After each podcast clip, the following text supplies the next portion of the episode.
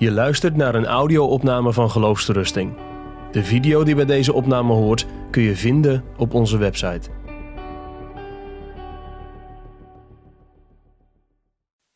Goedenavond, mooi om jullie eh, te zien hier bij ons in het Nijkerks, in de Opstandingskerk. Eh, dit soort dingen beginnen bij Marcel en mij vaak ehm, een, een, beetje al pratend en vanzelf. Hè? Wat doen jullie, eh, of wat doen we in Rotterdam of in Hardingsveld? En zou het dan ook niet eens hier kunnen, in Woudenberg of in Nijkerk of in deze buurt? En, en van praten komt denken en van denken komt plannen maken. En gelukkig waren er verschillende mensen in Nijkerk ook zeer enthousiast. Hij werd niet genoemd, maar Bart Mostert, de voorzitter van onze jeugdraad, die met meer dan eh, veel enthousiasme mee ging doen. En daarom zijn we hier vanavond. Mooi. Mooi begin. Ik zie bekenden, ook wel uh, wat van verder weg, of van lezingen hier uit de buurt. Mooi. En natuurlijk gewoon onze eigen Nijkerkers. Um, we gaan het over een prachtig onderwerp hebben vanavond. Of misschien niet prachtig, dacht ik bij de voorbereiding. Want het is natuurlijk wel een hele diepe vraag, toch? Ga je de finish halen? En ik denk dat iedereen die hier vanavond is, wel een beetje in de gaten heeft waar het dan uiteindelijk naartoe gaat in de lezing en in de vraag die jij dan zelf krijgt. En dat hoop ik ook, dat jij die vraag echt krijgt van God. Ga jij de finish halen? En zo ja, hoe dan? Of zo nee, wat doe je eraan? Iemand die de finish maar nauwelijks haalde, dat is een uh, man die jullie ongetwijfeld niet kennen, want het is van best een tijd geleden.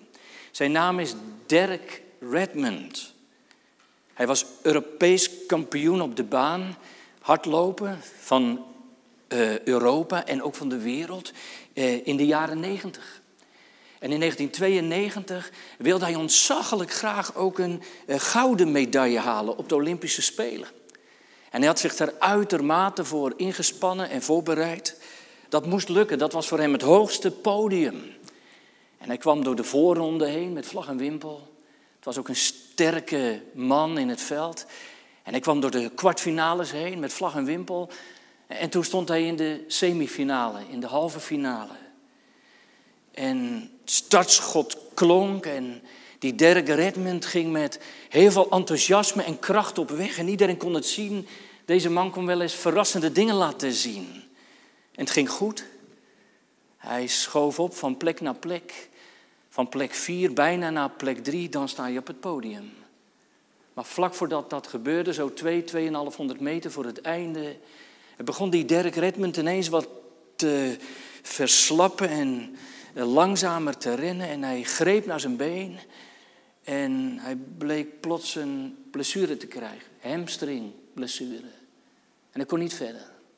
Een drama voor deze man. Maar het wonderlijke was, en daarom is het misschien wel een beroemd verhaal geworden, met name uit mijn jeugd. Het beroemde daarvan is en het bekende dat die Derek Redmond opstond. Hij kon natuurlijk niet meer winnen. Maar hij wilde per se de finish halen. En al uh, strompelend en, en hinkelend uh, ging hij die baan over. Terwijl heel het stadion klapte en juichte. En een mooi, moment was misschien wel toen zijn vader ineens in de baan verscheen. En hem meenam en als het ware ondersteunde en zo. Zo liepen zij uiteindelijk de finishlijn over. Hij wilde per se die lijn over. En toen ik deze lezing weer voorbereidde en, en daar nog weer eens wat over nadacht, toen dacht ik, ja, dat, dat was indrukwekkend. En het was ook wel heel emotioneel, moet ik je zeggen, als je dat zo ziet gebeuren en, en ziet dat iemand toch die lijn over wil. En, en het is wel een mooie boodschap, toch? Die, die boodschap is ook wel mooi. De boodschap is, geef niet op. Zorg dat je de lijn haalt en dat je erover komt, hoewel, hoewel die prijs ook op de Olympische Spelen blijft natuurlijk een tijdelijke prijs, toch? Iets van het leven van hier. Dat is natuurlijk ook wat Paulus zegt. Paulus zegt dat je in, in de renbaan van dit leven, de aardse renbaan, uiteindelijk alleen een, een vergankelijke, de Statenvertaling zegt een, een verderfelijke kroon of prijs kunt ontvangen. Uiteindelijk, je hebt het, maar uiteindelijk raak je het ook weer kwijt. Snappen jullie toch wel? Alles waar je je druk over maakt in dit leven. Waar je je best voor doet, de targets die je haalt. Het niveau wat je bereikt. Het doel wat je wil halen. Ja, uiteindelijk is het allemaal van voorbijgaande aard. Je hebt het en het vergaat weer. Je, je, moet je altijd afvragen, wat levert dat nou allemaal op waar ik soms zo, zo druk mee ben en, en al mijn energie in stop? Wat houd ik eraan over?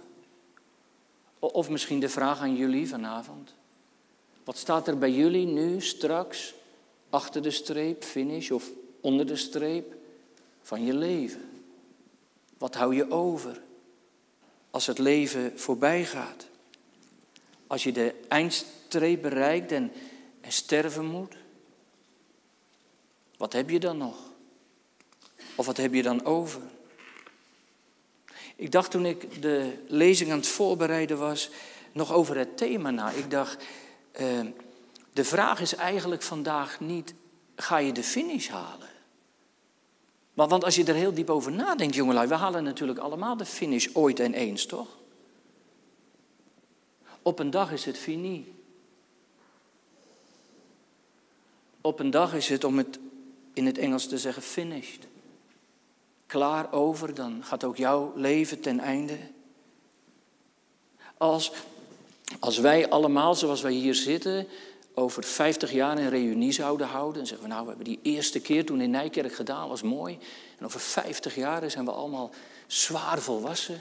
En, en, en getrouwd, ja, letterlijk zwaar misschien. En uh, wie weet wat je allemaal... 50 jaar. Maar ik weet één ding zeker. Over 50 jaar zullen jullie dan niet allemaal hier meer zijn. Ik sowieso niet. Maar sommigen van jullie ook niet. En, en als je het nog wat ruimer neemt, over 100 jaar. Ja, over 100 jaar is er niemand meer. Jij niet, ik niet. Maar waar zijn we dan? De, de Bijbel zegt dat heel ernstig. Hebreeën 9 is dat ook. Het is de mens beschikt dat zij eenmaal moet sterven. Eenmaal gaan wij alle die lijn over. Is het klaar en uit?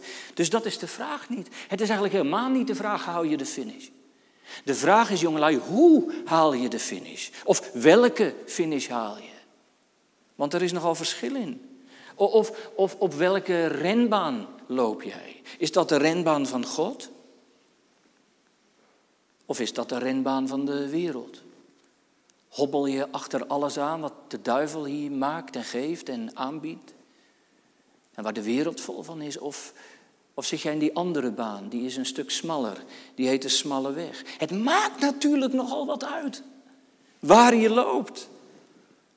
Paulus heeft het daar toch over? Paulus heeft het over een verderfelijke prijs, iets wat voorbij gaat, en over een onverwelkelijke prijs. Iets wat blijft, wat onvergankelijk is.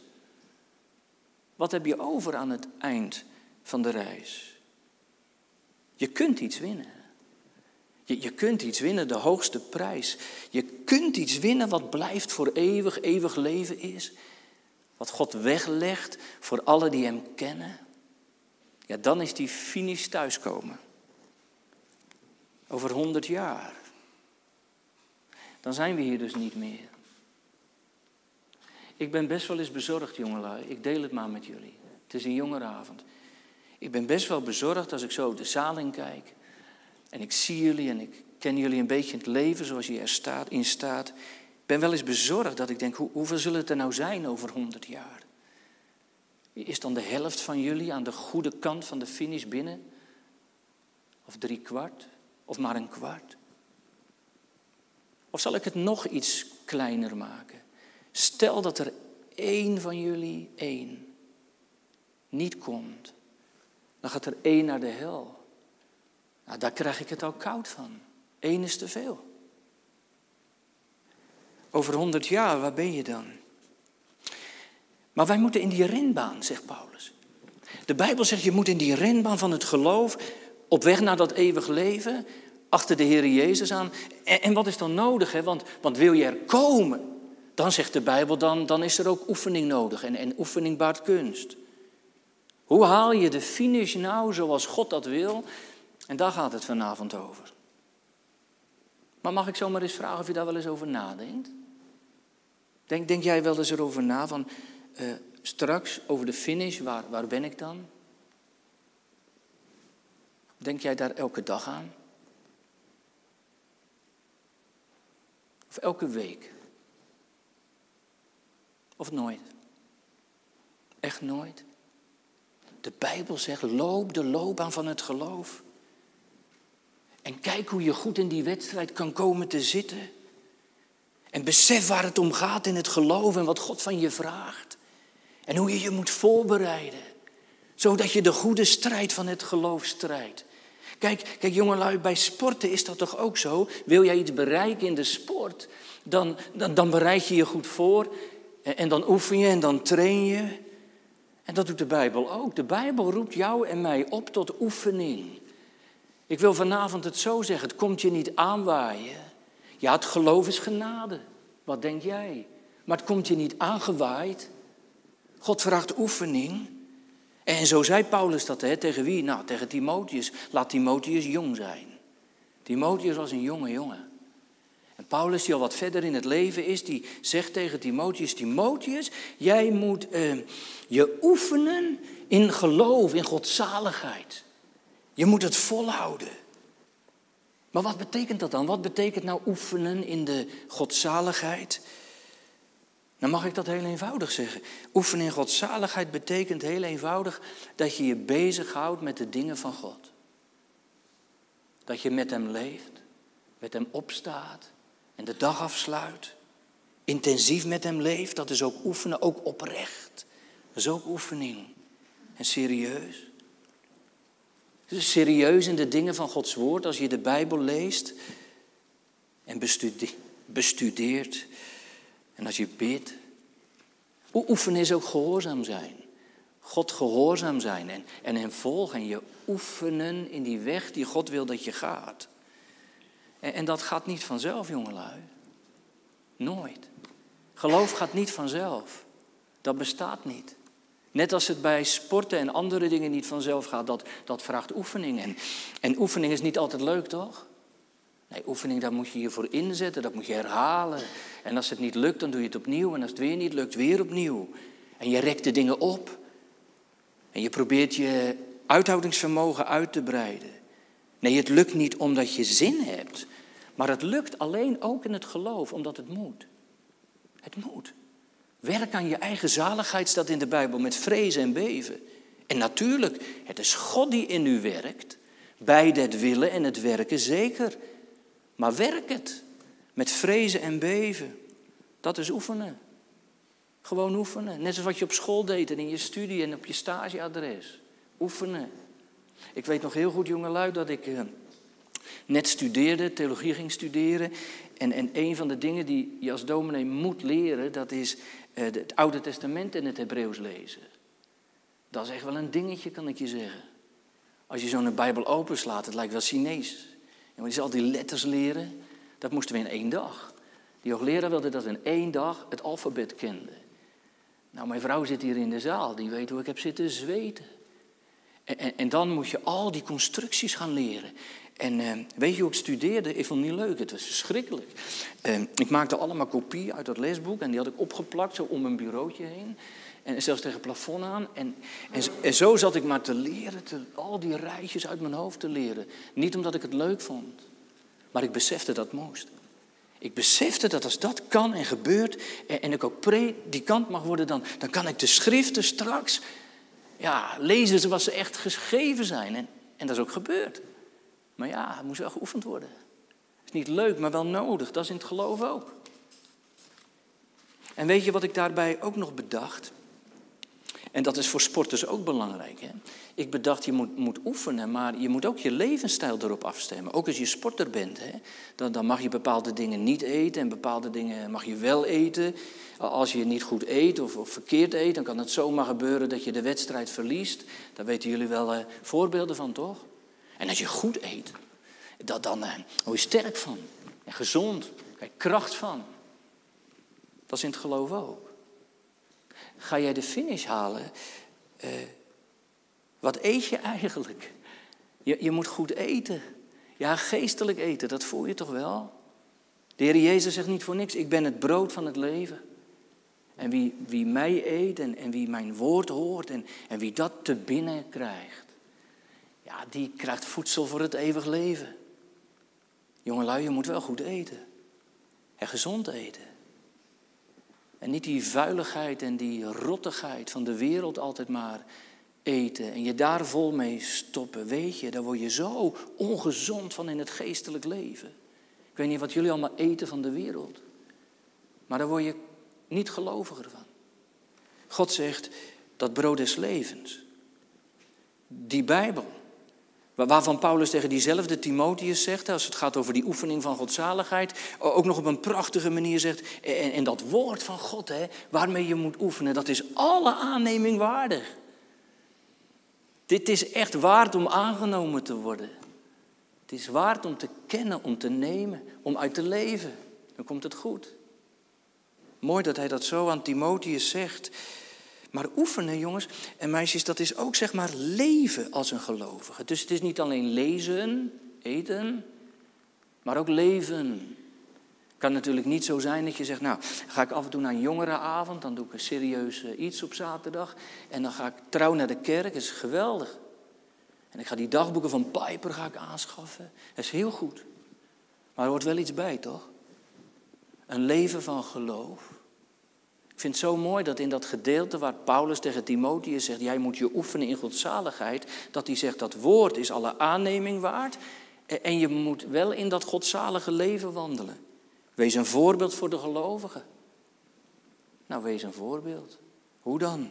In woord, hoe je praat, in je wandel, wat je doet, in de liefde, maak het verschil, in de geest, in geloof, in reinheid. Is tegenwoordig ook wel belangrijk. Hè? Reinheid in deze wereld, jongelui, die zo doorspekt is geraakt van onreinheid. Vooral seksuele onreinheid. En het spoelt je leven binnen en over. De Heere God zegt, oefen je godzaligheid in reinheid. Leg de zonde af. Ik, vond het heel, heel opmerkelijk en diep dat Jezaja in het eerste hoofdstuk zegt: Was u, reinig u, doe uw slechte daden van voor mijn ogen weg en hou op kwaad te doen. En dat moet je gewoon doen. Gelovig zijn is ook doen. Dat is mooi, hè? Aan de ene kant is het genade, maar het is ook doen. Dit is geloven, bidden en werken. En als je heel veel bidt om genade en vergeving en, en of je in de hemel mag komen en, en je leidt een onrein leven, ja, jongens, dan gaat het ook niet. Breek ermee, zegt Paulus impliciet, zegt de Heer. En, en natuurlijk, dat vraagt tijd, dat vraagt inspanning, dat vraagt trouw, dat hoort er allemaal bij. Kijk, wij denken vaak bij, uh, ga je de finish halen, uh, kom ik in de hemel, toch? Kom ik in de hemel? Maar dat is helemaal niet zo'n belangrijke vraag. Hier op aarde. Het, het, is veel belangrijker om de vraag te beantwoorden: uh, wandel ik op die weg naar de hemel? En waar is die weg? En, en eigenlijk misschien wel een beetje zo: is de hemel al een beetje hier? Is de hemel al een beetje hier? Zo bij je, dichtbij gekomen door, door het geloof in Jezus Christus. En dan haal je het wel. Door Hem. Dat zijn de voorbereidingen. En dan kom je in die wedstrijd, dan, dan heb je je voorbereid met het woord, gebed, het leven, geloof, gebod, gebed. En dan moet je die wedstrijd in. En, en dan ben je jong en dan sta je ervoor en dan zeg je, hoe, hoe gaat dat nou? Hoe haal ik het nou? Weet je, toen ik, uh, toen ik zat voor te bereiden en dacht, hoe ga je nou de wedstrijd in? Toen dacht ik, eh, je moet in ieder geval niet te hard van stapel lopen. Dat klinkt een beetje gek, hè? Je zou toch zeggen, als je tot geloof komt, dan, dan ga je helemaal los. En, en dan ga je meteen uh, voor het hele pakket. Maar dat hoeft niet. De, de, de Heer zegt, als je nou jong bent en tot geloof komt, dan, dan doe je het eerst met melk, hè? net als bij een baby. Je, je, je mag zeg maar je voeden met, met, met eerst het eenvoudige. Je mag groeien in het geloof. Daar, daar mag je ook de tijd voor nemen. En, en soms ben je jong en, en dan werkt het geloof soms wat anders dan wanneer je wat ouder bent dan, dan ben je in natuurlijke zin wat dichter bij die eindstreep. dus loop ook niet hard van stapel. Ik heb niet zo vaak in een echte renbaan gerend. Jullie wel? Ook nou, ik heb niet zo vaak in een echte renbaan gerend. Uh, wel een keer ehm, was ik in Caesarea met mijn gezin. En daar hebben ze een renbaan opgegraven. En uh, dat zou je niet aan mij zeggen, maar ik kan keihard rennen. Er zitten hier twee dochters van me die weten dat ik kan echt keihard rennen. Het ziet er niet uit, maar dat maakt niet uit. Ik heb hele lange, ik kan echt keihard rennen. En ik vind het heerlijk om uh, mijn kinderen uit te dagen en ze voorbij te rennen. En dat gebeurt eigenlijk altijd. Maar we waren op die renbaan. Nou, ik dacht, dit is mooi, Caesarea. Alles klopte. Israël, renbaan. Uh, Geertje ging filmen, mijn vrouw. En ik stond daar met de jongens en de meiden. En uh, ik, ik, dacht, nou, dat gaat gebeuren. Hè. Ik geef ze eerst een voorsprongetje en dan is het gebeurd. Maar ik had het over het hart van stapel lopen. Hè. Ik dacht bij mezelf, ik, ik ga gewoon even knijten snel van start. Dan, dan raak je tegenstander een beetje gedemotiveerd. Hè. Maar ik ging zo ontzettend hard van start dat ik ook iets scheurde in, in mijn been. Zal ook wel hamstring geweest zijn of zo. Dat is niet fijn. En dan kom je niet meer vooruit. En dacht ik wel, ik dacht, ren nog even door, maar dat is verschrikkelijk. Dus ik ging zo snel van start dat je niet meer uh, het vol kunt houden. Het ook niet meer vol eindigen kan. En, en daar moest ik aan denken toen ik deze lezing maakte. Toen dacht ik, ja, maar de, de Heer vraagt ook niet gelijk aan jongeren ook niet. gaan de tiende versnelling. Maar, maar bouw de dingen ook op in het geloof. Doe wat bij je leeftijd hoort. Zorg dat je kennis krijgt, dat je oefent. Je bent toch niet meteen nummer één. Dus, ga niet hard van stapel. En, en, dat vind ik wel heel mooi in de Bijbel, leg af alle last. Dat is een belangrijk. Leg al, af alle last en zonde die ons zo gemakkelijk om, omringt. Last, last is gewoon wat je in de weg zit. Last is belasting en zonde. Bij dat eerste dacht ik, dat, dat kunnen ook hele gewone dingen van het leven zijn. Hè? Een last in de renbaan van het geloof kan ook gewoon zijn dat je uh, hartstikke druk bent met studeren, met, met je vrienden, met, je stage, met je werk, met je nieuwe huis, met je relaties, met je sociale media, met alle series die je nog moet zien. Daarvan kun je misschien nog op afstand zeggen, nou, dat is niet per se zondig toch, dominee? Nee, maar, maar het kan soms wel echt een last zijn. Een last waarin je door je niet meer toekomt aan de dingen van God, toch? Ik loop wat langer mee dan jullie. Maar dat is echt zo als je het heel druk hebt. Toch? En je komt niet zo meer toe aan die stille tijd. En, je Bijbel fatsoenlijk open doen. En, in de kerken zit je een beetje te suffen en te slapen. Leg af alle last. Zodat er ruimte is. En leg af alle zonde. Die dingen in je leven die aan je plakken. Ik las ergens heel mooi een beeld. Er stond, iemand zei, uh, we moeten leren de zonde af te strippen. Afstrippen, het moet eraf gesneden worden. Wat echt niet kan voor God. En ook daarvan geldt toch, dat moet je doen. Het, het, eh, het woord dat, dat eh, hier gebruikt wordt in Hebreeën duidt iets aan van, je, je hebt een kleed aan, dat is zonde en, en doe het uit. In die tijd sportte men trouwens naakt. Hè? Dus het was ook nog wel een beeld waarbij de mensen zich iets voorstelden. Leg het af. Jongelui, leg het af. Ga niet in die renbaan rennen met die zonden die aan je voeten en aan je handen en aan je hoofd kleven. Maar leg het af. En, loop met volharding de wedloop. Ga, ga in die baan, in dat spoor van de Heer. Misschien hebben sommigen van jullie beleidenis gedaan. Dan heb je dat toch al gedaan. Ik zet mijn treden in uw spoor, opdat mijn voet niet uit zou glijden. Ga met volharding in dat spoor. En loop zo de wedloop. Volharding, weet je wat dat betekent? Dat betekent, uh, volharding betekent standvastig. Hier sta ik. En daar ben ik niet van af te brengen. Dat is standvastig. Niet zo'n slappe hapchristen, maar iemand die staat voor zijn zaak. Ik hoop dat jullie dat ook doen. En, en eh, standvastig betekent ook geduldig. Dat heeft de een meer nodig dan de ander. Geduldig betekent ook hou, hou gewoon vol, heb geduld. Ook als de dingen niet meteen zo zijn als je hoopt dat ze zullen zijn. Wees geduldig. God doet dingen op zijn tijd. En wat God belooft, dat doet hij. Maar wees geduldig. Ook als je wat langer moet wachten. Ook als je denkt, komt het nou nog? Ook als je denkt, God, ik heb het al zo vaak gevraagd. Wees geduldig. God zal gebeden verhoren en God zal zijn belofte vervullen. In die renbaan wordt geduld gevraagd. En weet je wat helpt?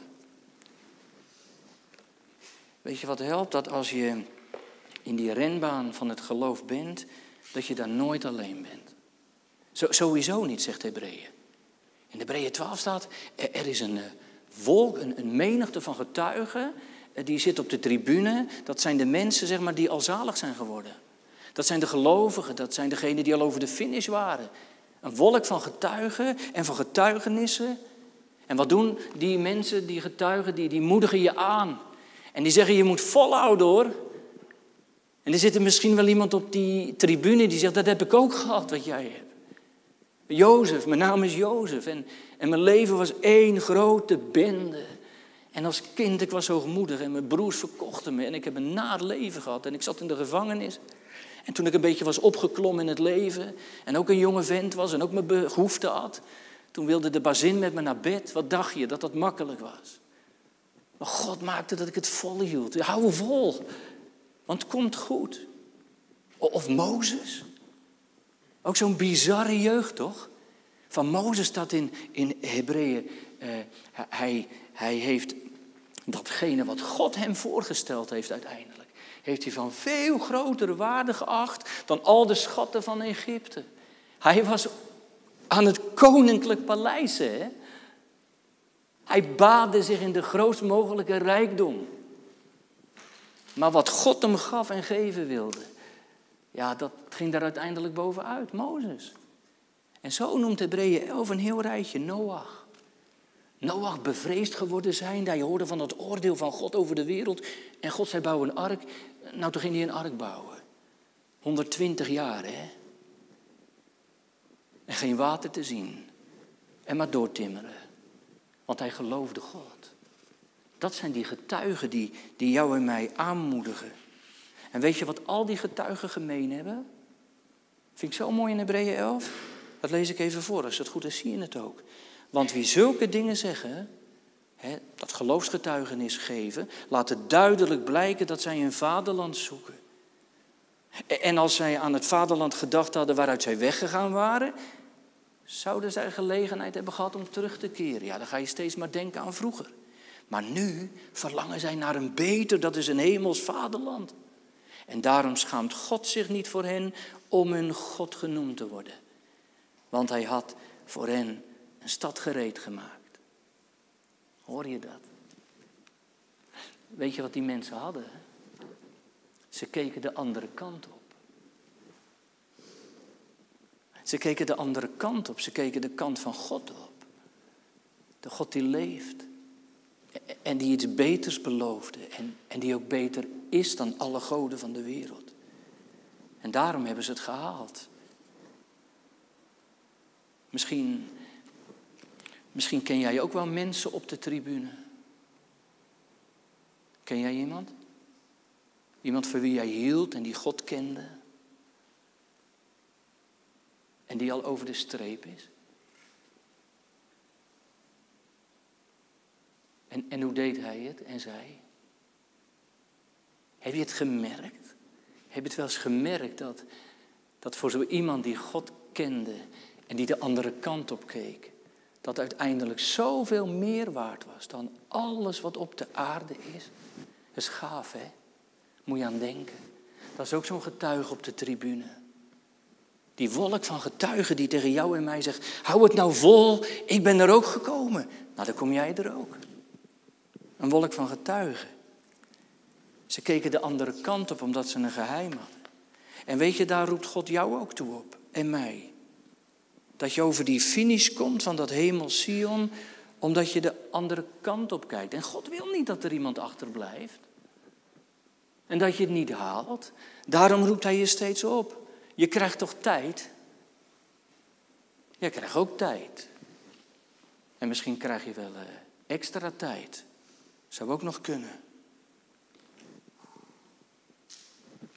Pas uh, ontmoette ik een jongere. En dat was op de school waar ik wel eens eh, wat les geef. Er zitten trouwens ook jongeren van die school hier, dat vind ik leuk. Zien we elkaar nog eens een ander verband. En uh, dat doe ik in het Engels. En Ehm, ze moesten in, in, in een, eh, in een eh, toets of in een SO zeggen ehm, hoe God vandaag de dag nog spreekt. En het antwoord moest dan zijn eh, dat hij dat doet door de prediking. Dat, dat moesten ze leren, door het woord en door prediking. En, en toen schreef iemand op, by the word of God, dat ging goed. And by the referee. Het moest zijn reverend. Reverend is dominee. Maar hij had opgeschreven, and by the referee, de, de scheidsrechter. Dat is grappig. Dus, dus God laat zich kennen eh, door zijn woord en de scheidsrechter. En dat ben ik dan. Maar ik moest daar best even over nadenken. Ik dacht, ja, scheidsrechter. Het heeft ook wel iets aardigs. Want een scheidsrechter die bepaalt hoe het spel gaat, die zorgt dat je binnen de lijnen blijft en dat het spel fair is. En wat hij ook doet, de scheidsrechter gaat over de tijd. Hij bepaalt hoe lang het duurt, hij bepaalt ook de extra tijd, toch? En soms, soms jongelui, dan trekt de scheidsrechter er extra tijd bij. Hè? Dat is dan de blessuretijd. En dat zijn altijd hele spannende minuten, of soms spannende minuten. En in de blessuretijd wordt er soms nog gewonnen. Niet dan? En, en dat zijn ook de mooiste overwinningen misschien wel. Je, je hebt dus nog tijd om toch te winnen. Maar, maar, maar weet je, jongelui, wij krijgen geen blessuretijd. Wij krijgen genadetijd. Dat is nog veel mooier en nog veel dieper. Uh, er zegt een lied, hè, dat gaan we volgens mij ook zingen. Nog is het tijd, de Heer geeft gena. Het is nog tijd. En, en, weet je, van nature staan we allemaal op verlies. Jullie ook, ik ook. We staan allemaal op verlies. We staan achter door de zonde. En we hebben die genadetijd nodig om, om in die genadetijd, nou ja, voor te komen. De wedstrijd te winnen. En, en, geloof me, geloof me, dat luistert heel erg nauw. Dat wil ik jullie tot slot nog zo graag op het hart drukken. Het luistert heel erg nauw. Je wordt niet zomaar zalig. Nou zeg, is ook niet leuk. Die dominee kan dat toch wel iets ruimer vanavond zeggen. Als je in de Heer Jezus gelooft, word je zalig. Jawel. Maar je wordt niet zomaar zalig. Je kan niet zeggen, nou ja, dan ga ik ook dat doen en dan kom ik er ook. Petrus zegt in zijn brief, en ik denk altijd, hij mag het zeggen. De rechtvaardige wordt nauwelijks zalig. Het, kost nogal wat, zegt hij. Het, het, is soms maar ten nauwe nood. Het luistert nauw. En daarom weet je de route die je moet gaan. Weet je hoe je wandelen moet? Ken je de routekaart? Ken je je Bijbel? Weet je hoe het moet geloven? En wat nodig is? Kijk, in 2010 waren er ook Olympische Spelen. En misschien denken jullie naar dit tweede voorbeeld, daar is die dominee helemaal gek van zeker. Helemaal niet, ik google. Ja, ik google gewoon en ik, dan komt er wel eens een voorbeeld tevoorschijn en dan denk ik wel, oh ja, dat is waar, ja, die wilde toen een gouden medaille winnen op de 10 kilometer in Vancouver. En uh, bij de laatste ronde, sommigen weten dat misschien, bij de laatste ronde gaf zijn, uh, volgens mij zijn uh, trainer gaf een verkeerde aanwijzing of zo. In ieder geval, hij nam een verkeerde wissel. En, en hij, hij reed wel gewoon rond, maar hij kon niet meer winnen, want hij had de verkeerde wissel genomen. En, en toen dacht ik, het luistert wel heel nauw, hè? Wil je de finish halen en winnen? Moet je niet de verkeerde wissels nemen? Dat is in het geloof ook. Het luistert heel nauw. Echt waar. Jongens, wie het net niet haalt, die haalt het niet hoor. Als jij de trein net niet haalt, dan haal je hem helemaal niet. En je moet het spoorboekje kennen. Je moet weten wanneer je er moet zijn. En dan moet je op het perron zitten. En niet een minuut daarna. Kun je zeggen, ja, was maar een minuut. Dan ben te laat, dan kun je niet mee. Het luistert heel nauw in het koninkrijk van God. En, en daarom roept Paulus Timotheus op dat hij de goede strijd moet voeren. De goede strijd. En wat is de goede strijd? Dat is de strijd met Christus. Ik heb de goede strijd gestreden. En daarom staat ook in Hebreeën 12, wat is dan die goede strijd? Nou, dat je de ogen houdt op de Heer Jezus. Toch? De ogen houden op de Heer Jezus, de leidsman en, en de voleinder van het geloof. Op Hem moeten we zien. En bij Hem moeten we blijven. En aan Hem moeten we vasthouden. Iemand gebruikte, en dat vond ik wel mooi, iemand gebruikte het voorbeeld van een kabelbaan. Een kabelbaan die, die jou omhoog trekt, een berg op en dan ga je soms over afgronden en plekken waar je niet wil neerkomen, maar ook niet wil lopen. En, en, en, en die, die man die schrijft, die, die kabelbaan, die cabine, die zit aan die kabel vast en, en, en die wordt weer omhoog getrokken. En zo moeten gelovigen vastgemaakt zijn aan de Heer Jezus. Houd vast aan die, aan die kabel. En die kabel wordt getrokken. Door de kracht van het kruis. Dat trekt je omhoog. En dat houdt je ver weg bij die gevaren. En dat brengt je waar je wezen moet. Je oog houden op de Heer Jezus Christus. De overste leidsman, de voleinder van het geloof. En daarom is kennis aan de Heer Jezus zo ontzettend belangrijk. En moet je vooral in die renbaan vaak op zijn leven zien. Hebreeën zegt het zo mooi, hè? Eh, dat de Heer Jezus het vol heeft gehouden, al dat lijden en dat kruis, om, om de vreugde die hem was voorgesteld. Hij had uitzicht. dus vanwege de vreugde, de Heer Jezus wist wat kwam. Hij wist wat er achter dat kruis was. Die, die eindeloze vreugde als je bij God bent. En dat heb jij ook nodig als je in die loopbaan loopt. Dat dat altijd in dat hoofd en in je hart is. Het beste, dat komt nog. Het echi, dat is voor hierna. Christen uit de christenreis, die, die is al een heel stuk op reis en dan heeft hij het hartstikke moeilijk en dan moet hij nog een stuk naar het einde. En dan is hij op een gegeven moment in de velden van de herders, zo heet dat. En die geven hem een verrekijker. En met die verrekijker mag hij dan naar het hemel Sion kijken en dan ziet hij de poorten. Alleen dat, hè. Hij ziet alleen de poorten. En daar wordt hij zo blij van, joh. Dan, dan geeft hij die eh, verrekijker weer terug aan die herder en dan, dan gaat hij weer helemaal blij op pad. Hij had alleen de poorten gezien. Kun je nagaan als je nog iets verder kijkt. En, en denkt aan die heerlijkheid en die zaligheid die, die hierna is en die hierna komt. Dus, dus op weg naar Sion en die route nemen, eh, daarheen rennen zou ik bijna zeggen. Maar, maar dan moet je ook nog ergens voor wegrennen, toch? Net als Christen. Christen rende weg uit de stad verderf. Dat deed hij ook nogal haastig. Daar ren je bij weg. En je rent de kant van God op. En ik hoop zo dat je dat herkent vanavond. Dat als je iets van die hemelse heerlijkheid hoort en, in je hart ervaart, dat je, dat je iets van de hemel ontdekt. Dat je, dat je echt verlangend wordt om daar te zijn. Of als je een van die, uh, van die getuigen in, in gedachten neemt en, en er nog eens aan denkt wat hij zei of waar hij nu is. Je zou daar ook wel willen zijn. Dat, dat hoort echt bij het geloof hoor. Soms denk ik wel eens, zijn we niet veel te aards geworden, ook als jongeren? Het is zo vol geworden, druk het leven, veel drukker dan toen wij jong waren. En het neemt je zo in beslag, heel de wereld in je broekzak en het slokt je op joh. Maar, maar, maar zie je dan ook nog wel eens naar hierna? Hoe het straks echt wordt? Of mag ik het nog iets persoonlijker vragen? wanneer heb jij voor het laatst naar de hemel verlangd?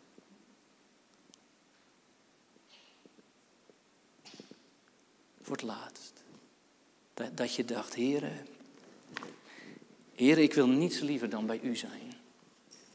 Want dat lijkt me zo verreweg het beste. Wanneer was dat voor het laatst? Misschien schrik je nu wel van jezelf. En denk, ja, ja, dat weet ik niet meer.